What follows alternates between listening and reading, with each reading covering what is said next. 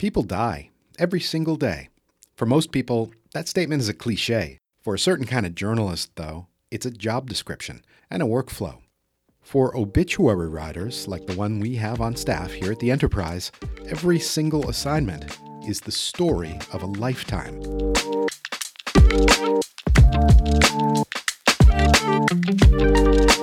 You're listening to the Upper Cape Catch by the Enterprise, where we bring you news and sounds from Falmouth, Mashpee, Bourne, and Sandwich. I'm Kurt Asian. Recently, the whole newsroom, and I mean everybody, received an email from a reader who wasn't quite happy about an obituary we had published. The text of the obituary didn't quite match what the person had written as a tribute to their loved one, and they weren't happy about it. The whole episode got us talking within the newsroom about just what an enterprise obituary is and what it ought to be. So I invited our obit writer, Jayne Iafrate, to sit down with me in the studio. Hi, Jayne. Hi, Kurt. How are you? I'm doing good. Um, listen, you're you're the obit person, if I may use that shorthand here at the Enterprise. Um, how do you feel about that label? the obit person. It's it's not a bad uh, nomenclature for sure. I don't really think about obits in the same way that a lot of other people think about obits. Um, obits are about life people think about obits at the end of a person's life, but truly what we're trying to express to readers through obituaries is an essence of how a person lived. It's so daunting. I mean, it's almost like the way you frame it there, it sounds like a report card for a life in a way, or a, a, a summary. You know, it's like this is uh, sort of the, the, the note to your heavenly parents that you send home from school. You know, this is how he he or she did in life. You know. I, th- I think that's a really interesting way to put it, and a lot of people do uh, approach their obituaries that way mm-hmm. um, if they have control over them. So, give me a day in the life. As the obituary writer at the Falmouth Enterprise and the, all of the Enterprise newspapers, I'm generally checking local obituaries every day, either at the the funeral homes that are arranging the, the services or in other local newspapers, other websites like legacy.com, where uh, it's sort of become a repository for all, uh, all obituaries. And just seeing what's out there, who is who has died, um, are they from our readership area, um, and what do I need to think about to take what the family has delivered to us and expand it if necessary. So the linchpin source is the funeral homes or the, I guess, what in a previous era might have been called the undertaker. Yes, but more often than than not here in Falmouth and in the enterprise readership zone, families come in. Uh-huh. They've typed it up on their computer and they bring in a piece of paper and say, I would like to I would like to have my loved one's obituary or my friend's obituary in the newspaper, hmm. um, and we we take it from there. There are two types of obituaries that run in the enterprise newspapers. The first one is called an in loving memory, and those are written and published exactly how the family um, would like them to run. Um, we usually run a photo, we run a flag if a person has had past military experience, um, and we run the obituary very much like an ad. Mm. A person pays for it, and the in the in loving memory runs in each of the newspapers.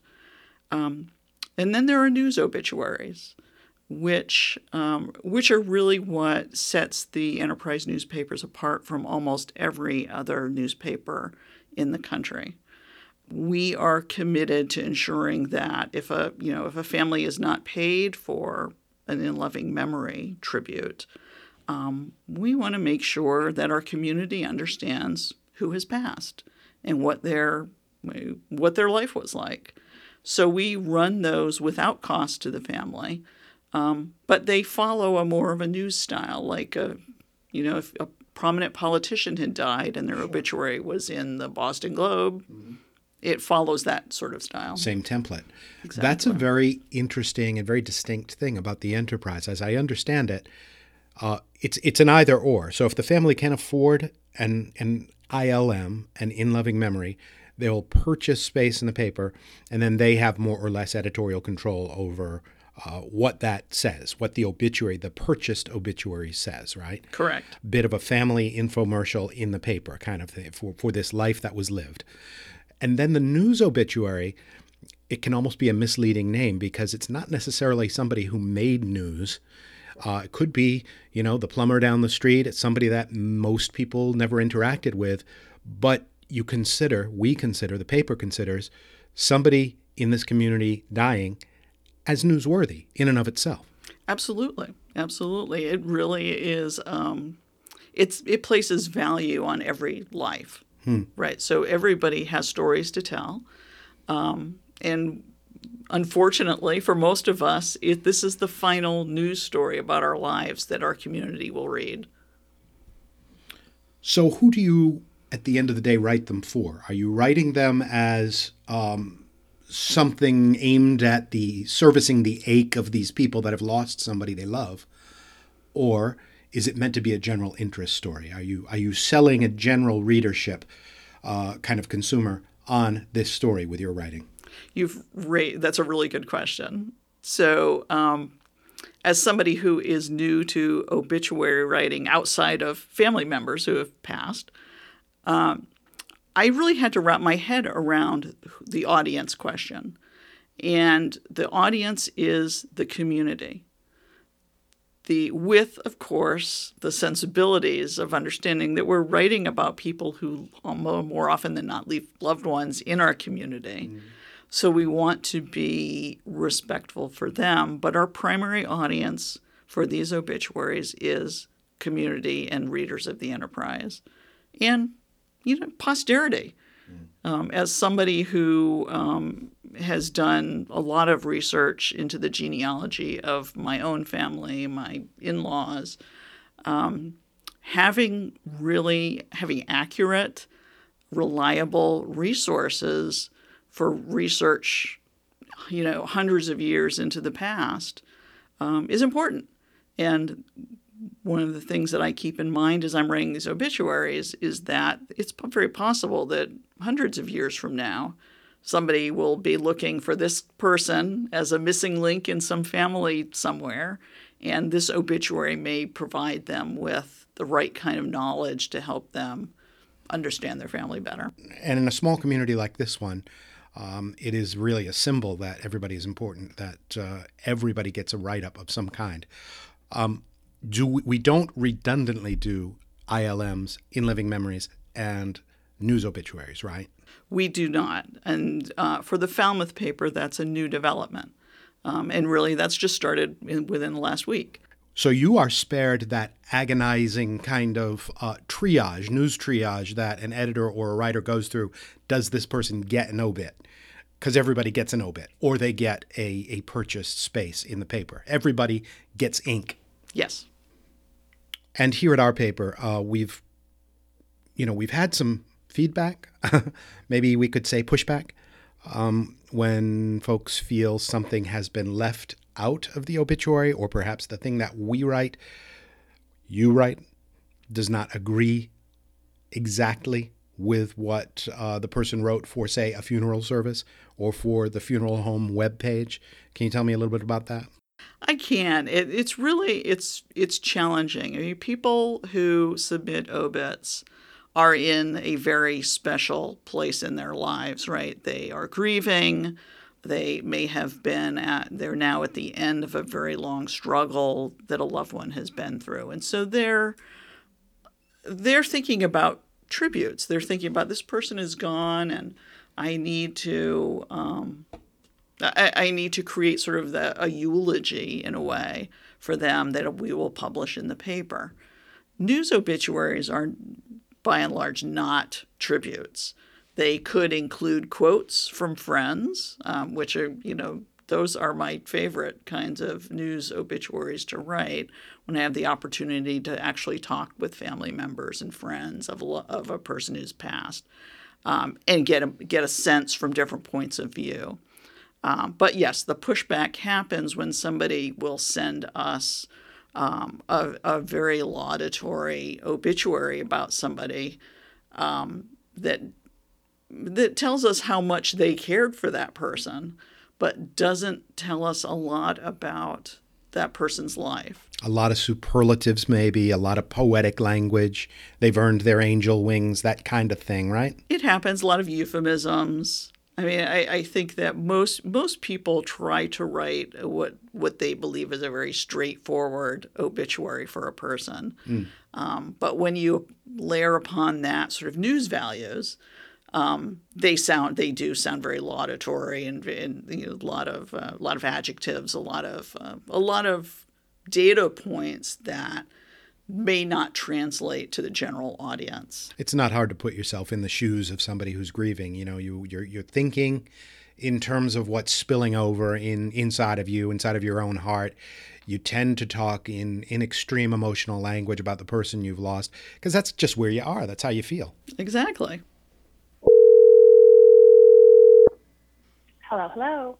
Hey, Kristen. This is Kurt. I'm here with Jayne. Hi, hi. Hello. Kristen Hare specializes in writing obits at the Poynter Institute.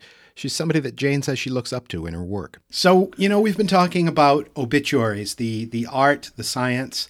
What's the DNA of a good obituary, of a meaningful obituary? I love this question because it's not about who writes it or where it runs, but what makes it great. And I think universally, whether it's um, an, a paid obit or a submitted obit from a family or a reported one like Jayne and I do.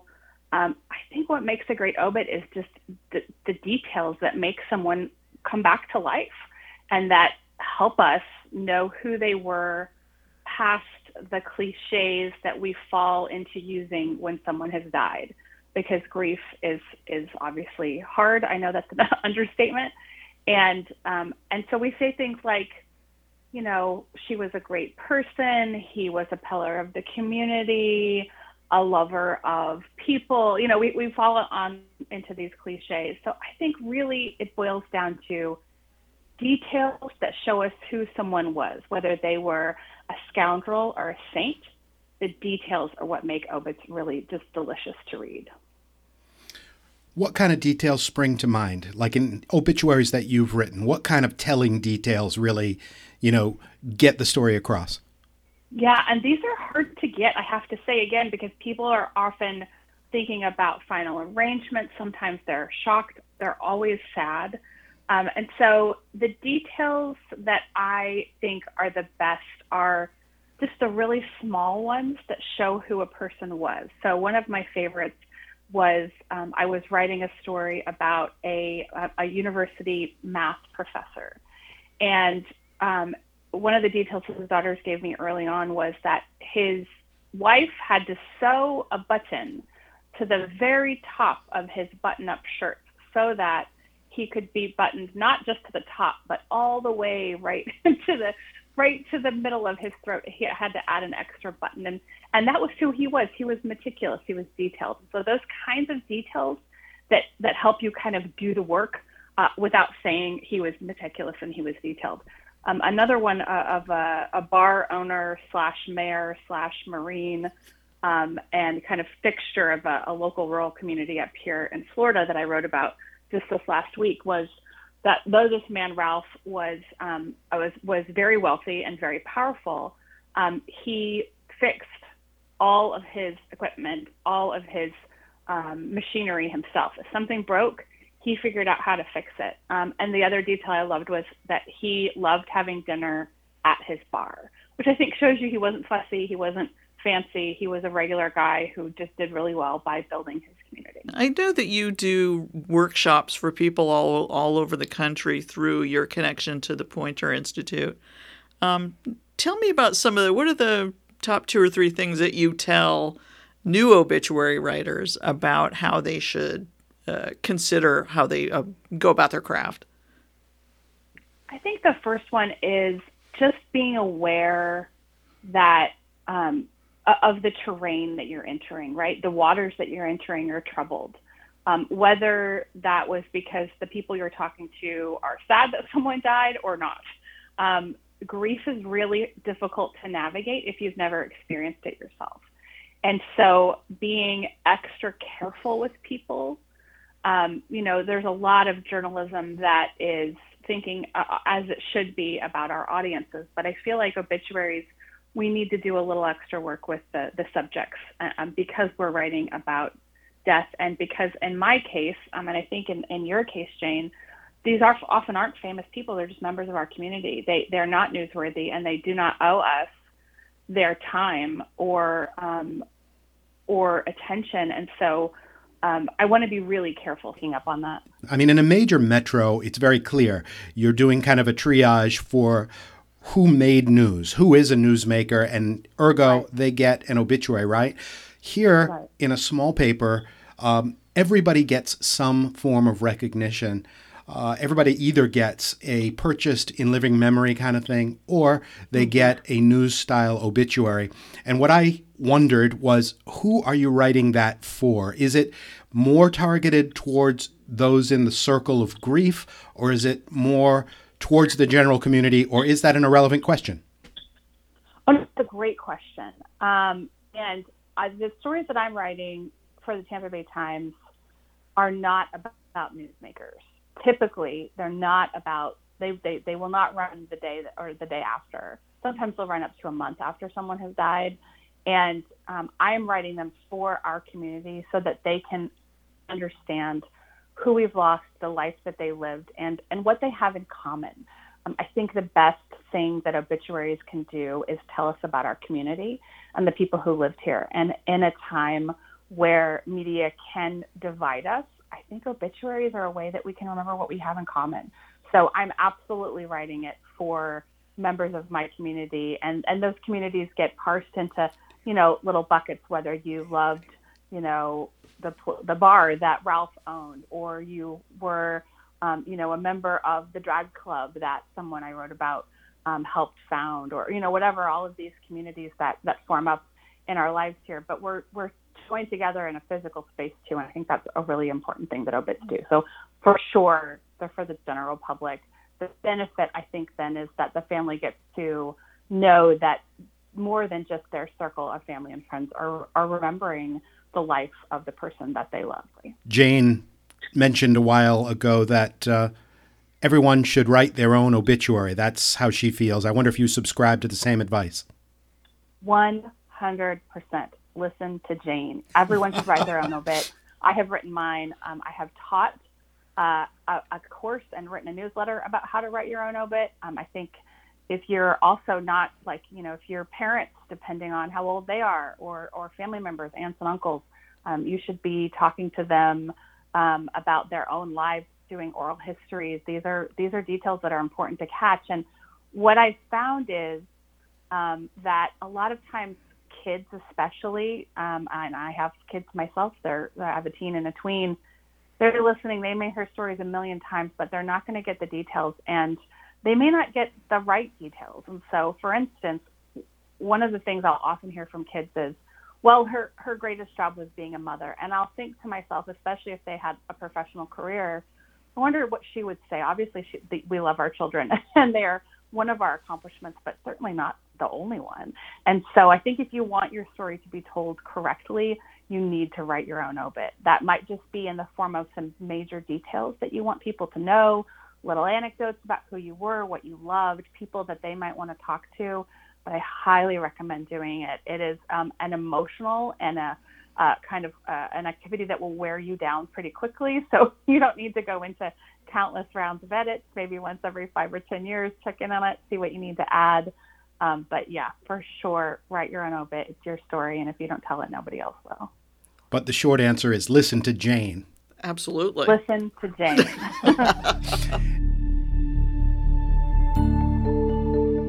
there aren't too many of us doing this anymore. I mean, you could count them on one hand. I got a few for you. Ms. Miller, it's Bruce Weber at the New York Times. We would like to uh, run an obituary about your husband. This is a little sound sample from the YouTube trailer of the 2016 documentary film Obit, which Jayne and I both watched. Obit is about how the New York Times decides which news obituaries um, to run. And uh, I found it really enlightening. I, mean, I read the obit- I read the obituaries in a lot of newspapers. You must um, have been like, I've found my people.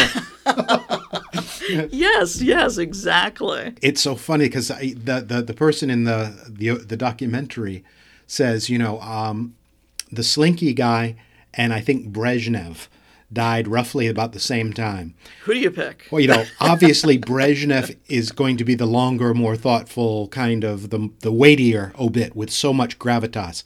But I bet people read the Slinky guy first, he said. Absolutely. Absolutely. And we hear from readers all the time here that the you know the two things in the new, in the newspapers that they read religiously, so to speak, pun intended, uh, are the obits and the court reports. Mm-hmm. Right. So and the you know the police logs. Um, so it's really it, it puts a little bit added pressure on me knowing that so many people do read the obituaries mm. and I mm. want them I want them to be as informative and as uh, you know important to our readers as they view them. Hello. Yeah, is this Kurt? To our surprise and delight, the director of Obit, Vanessa Gould, was available to talk to Jayne and myself. What did someone who obsessed about obituaries for a feature length film have to say about the process? It's interesting. Obits can serve many, many different functions in many, many contexts. And I uh, uh, myself sort of learned that through experience. One of the primary subjects of the film that I made prior to Obit, who was a sort of relatively unknown but um, important artist in France, died in his mid 50s um, of lung cancer. And I had gotten to know him pretty well. Uh, and uh, when he died, um, I, there was this sort of there were all these different layers of um, thoughts and experiences I was having. On one level, a very personal, almost familial one. Um, but there was a cultural element too, since he was an artist working kind of in a way that was pretty singular. And so um, I ended up contacting about 30 newspapers around the world, really, mostly in France and, and many of the English language European papers, and then the big ones in the United States. And the only one that uh, responded to me was the New York Times. And they, uh, they ran a very lengthy obituary on this pretty unknown artist, which in fact sort of put him on the map, his obituary did. Um, and it, the process of that just got me thinking so much about. Um, how we capture life and, and the various purposes that it serves. Um, you were talking about uh, people in Falmouth being unhappy with language. That's sort of a personal, in that case, it's sort of like a personal um, requirement for obits um, from a memorial standpoint, but there's also a cultural standpoint and a journalistic standpoint and a historical, even biographical standpoint. And so all these thoughts sort of intersected for me um, through this singular experience. And I started looking at the pages of the of the editorial obituaries in the New York Times. Those are different from the um, the paid. I can't remember what they're called right now, but the sort of smaller paid placement obituaries. Um, and uh, and I realized that like every day there are these stories that are being told of people who I largely had never heard of before, um, being told by journalists at a, a, newspaper, and it just it just absolutely captivated me. And so, um, as it's not there, are, there there's many similarities, in fact, to documentary filmmaking. And so I uh, contacted them, and that's how it began. I will confess, as somebody who whose day to day job is not writing obits. Uh, I never really spent much time reading them either, and I, I didn't appreciate. I, I kind of looked at them as you know something that needs to get done, and it's almost a service to the the sort of circle of grief around the person who has uh, passed on. But this film that you've made um, kind of opened my eyes. There's at one point someone in the film who says, you know, this this obituary, this article is your one chance to make the dead live again. And um, somebody else describes the art of writing the obit as making it seductive to the general reader and really drawing them into the the sort of history that is uh, contained within that life. And when I look at it with those eyes, I, I it, it is like watching tiny, bite-sized, individualized bits of history, and it makes it makes reading obituaries that much more appealing. Yeah, I mean, I had the same experience, Kurt. I had never read obituaries and never really thought about them before.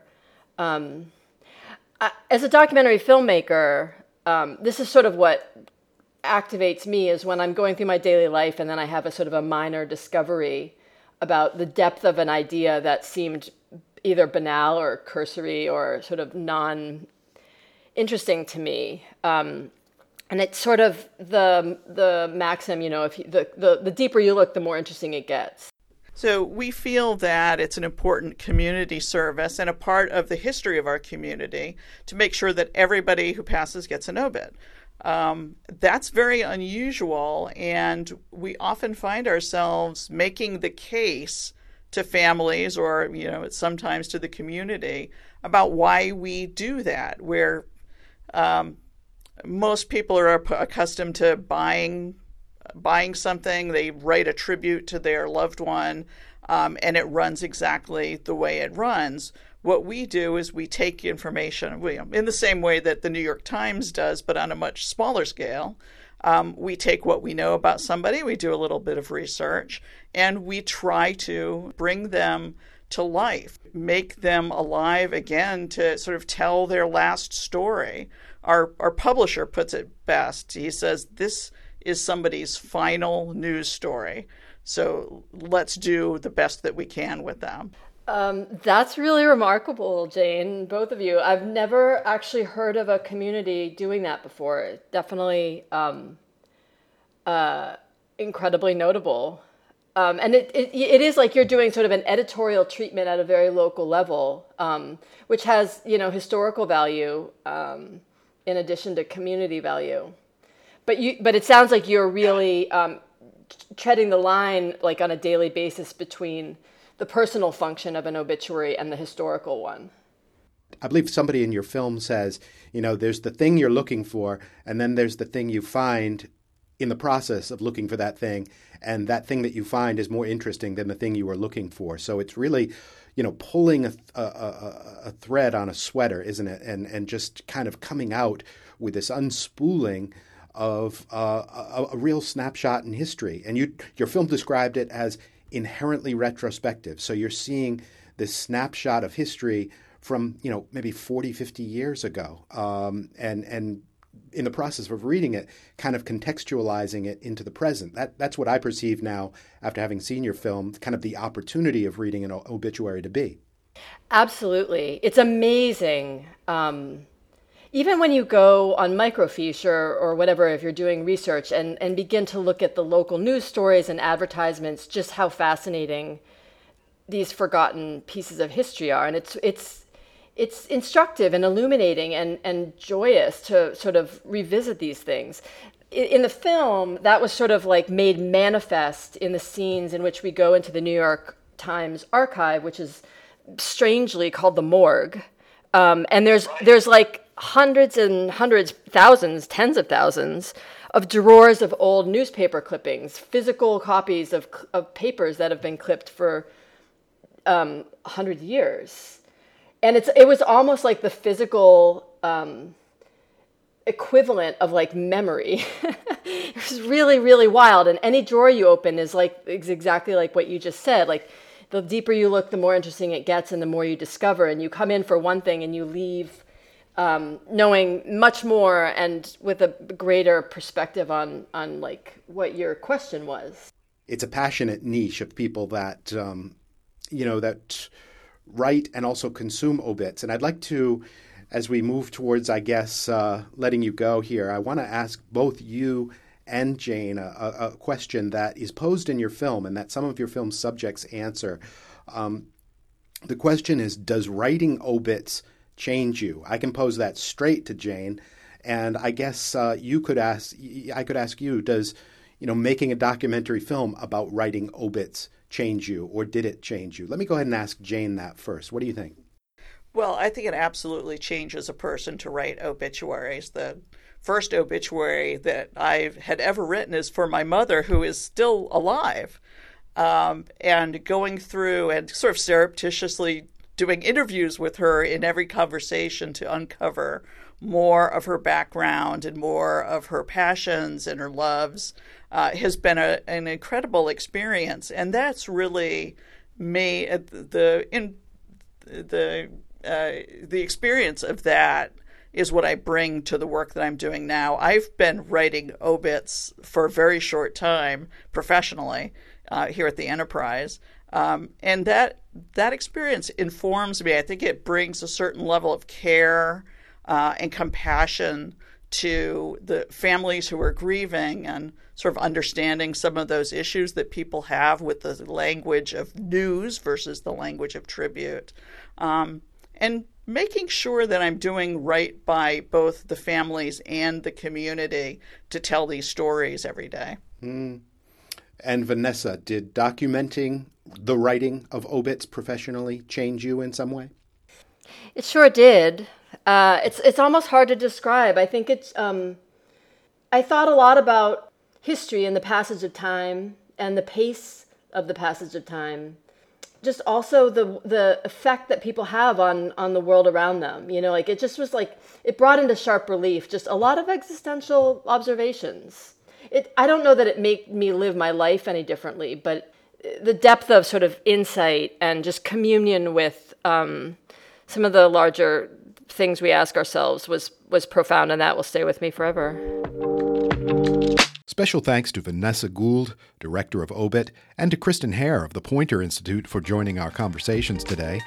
The Upper Cape Catch by the Enterprise comes out every Friday. Follow us wherever you find podcasts, and be sure to check out our back catalog as well. You can like and review us to help us reach more listeners. And don't forget to pick up our newspaper on Fridays at sellers all around town. Our website is capenews.net. I'm Kurt Asian. Thanks for listening.